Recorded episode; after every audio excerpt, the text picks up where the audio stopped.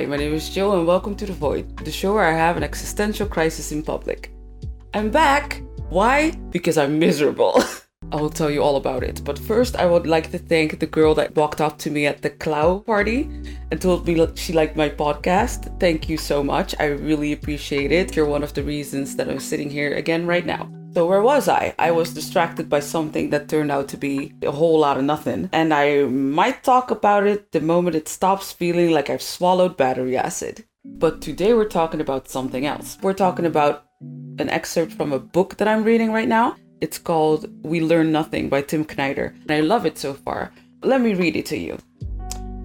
I don't know why we take our worst moods so much more seriously than our best crediting depression with more clarity than euphoria.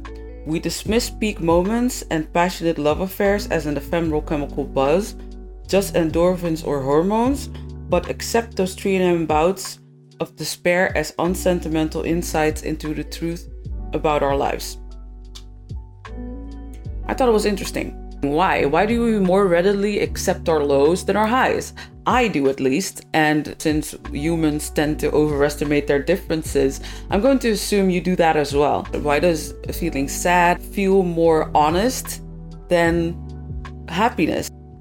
And just to make sure we're on the same page, I'm talking about happiness in the philosophical sense. A life can be considered happy if we experience pleasure, if we get what we want, and if it consists of elements that can be considered objectively good, like money. With all those three things together, and you have a life that goes well for the person who's leading it happiness. I know this is very controversial to say out loud because most people wouldn't do that, but for me, happiness has this plasticity to it that I find really hard to put my finger on, but it feels unsubstantial. I'm a classic depressive. I've been depressed a lot of times, like a lot. Moments of depression and sadness feel more honest to me. When I'm happy, I'm not creative anymore. My will to analyze things disappears, my motivation is gone with the wind. It's like I've mainlined morphine. Basically, happiness is so numbing that it renders me useless. Now that I think about it, today is the first day in months that I feel disappointed, let down, and guess who's creating?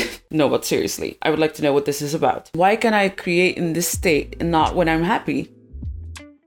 And before we move on, I want to clarify this is not me romanticizing pain. I've been disappointed so much that the fact that I can still muster a shrapnel of hope is a testament to human resilience.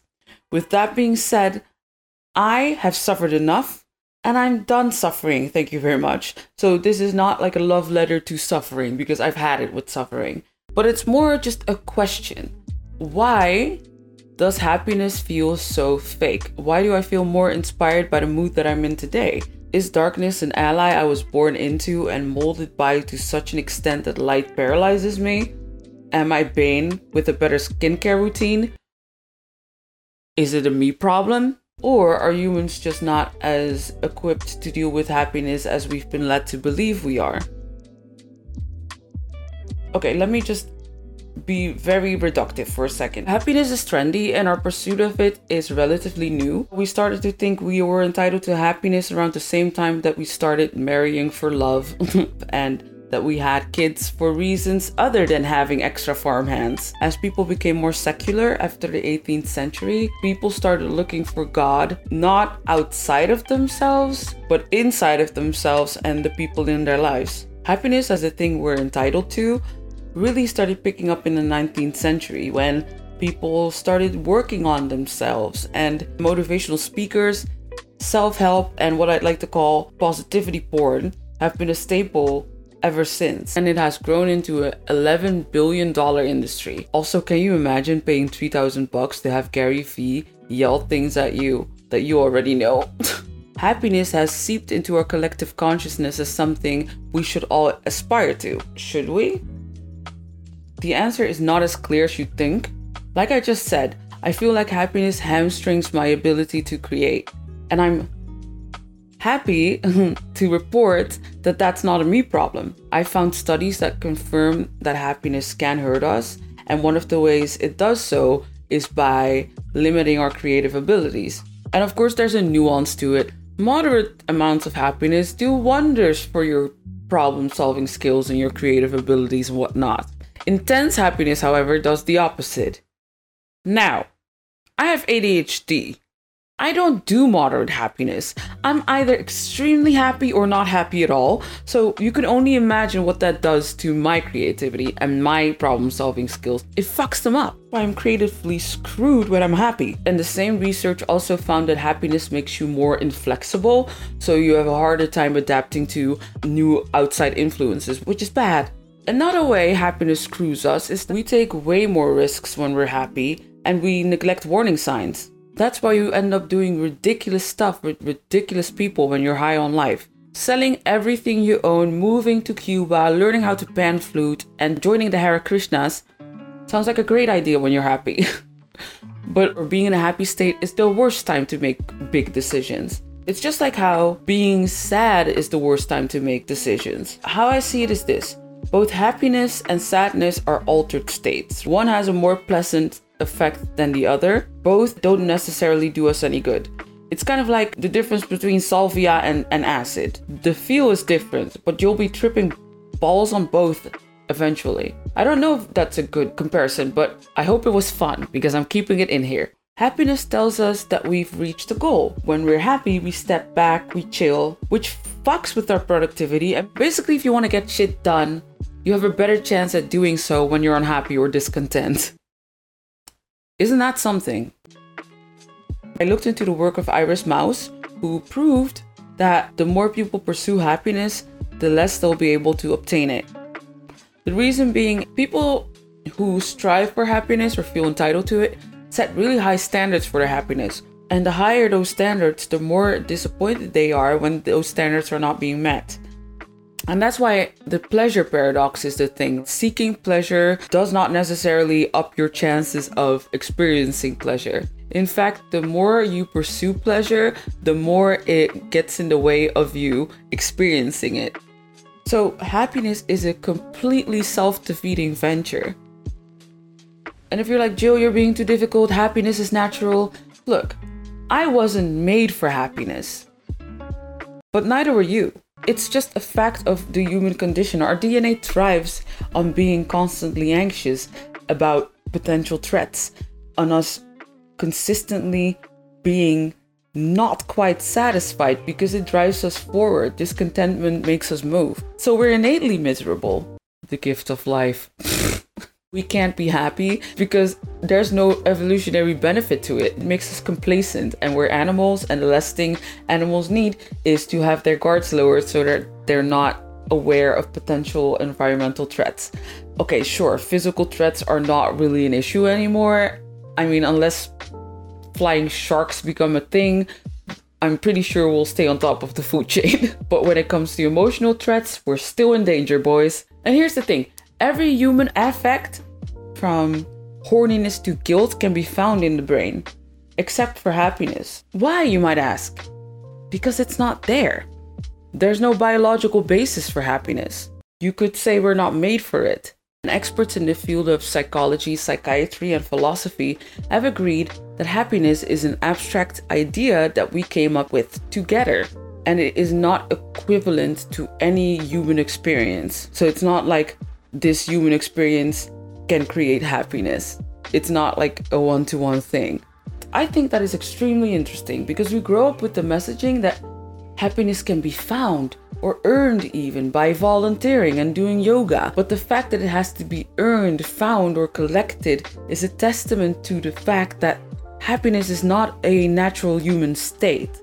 Meanwhile, people fall into deep depressions unprovoked all the time because depression is a very natural state. There's a reason why the evolutionary process hasn't weeded it out yet. Despite its reproductive and survival disadvantages, it's still more useful than happiness.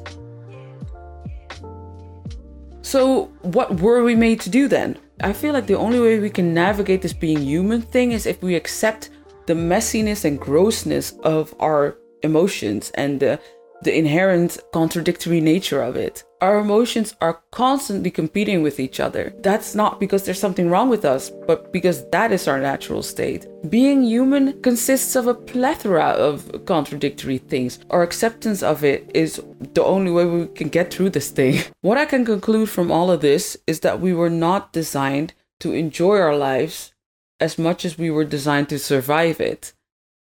Which is a horrible conclusion. Everything that lives wants to survive for its own sake, and humans are no different. And to do the whole survival thing, we need to be sure we we avoid pain, that we're gratified from time to time, that we're safe. Those are the things that we were designed to do. And I honestly feel us ignoring the fact that being human was not made to be like this fun thing fucks us all. I have felt this way, and I'm pretty sure you felt this way as well. That you wondered, why can't things just go for us? Why can't I just be stable? Why can't I just be normal? Why is there always something? Because there's always something for everyone. No one is happy. no one is happy. So we feel less than because of how we think other people experience life. But it's not necessarily the truth. This expectation that everyone is happy, we just missed the memo. All it does is it makes us postpone really awesome things because we're waiting for the right moment. You are never going to have all your ducks in a row. You are never going to be happy. this is a fun podcast. Basically, this whole expectation of happiness is preventing us from living our lives.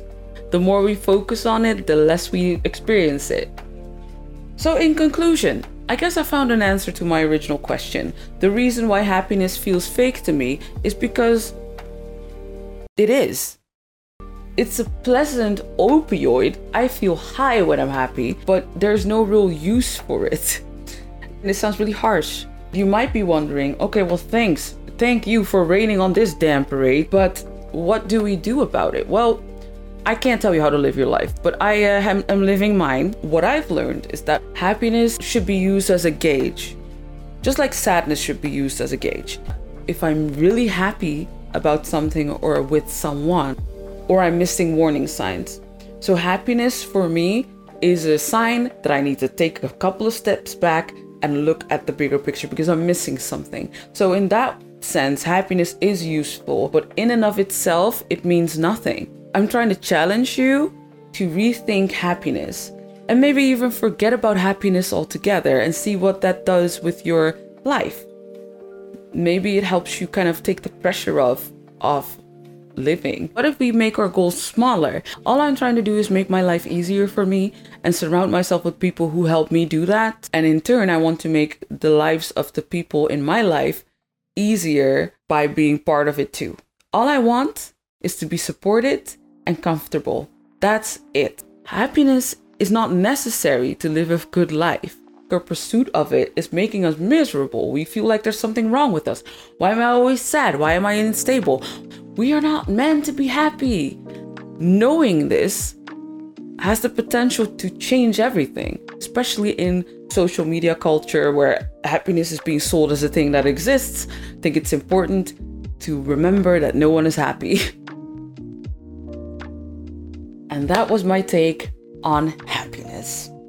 I know this is strange. No one philosophizes about happiness. People talk about what you have to do to reach it, but no one even questions the concept in and of itself. I thought it was a very interesting way to look at it. Don't you feel relieved that you're perfectly fine? That feeling of always kind of grabbing next to the thing you're trying to reach that's everyone's experience. It's nice to know that you're not the only one who's fumbling through life because we all are. It's nice to remind ourselves of that, especially in our current culture where everything is edited to perfection. There's one thing you cannot edit, which is the human experience. It's gross. There's this 10th century caliph who counted all the days he was happy over his entire lifetime and it added up to what 14 days how many days do you think you've been happy which is an insane question to ask but i think it's a good way to emphasize how evanescent happiness is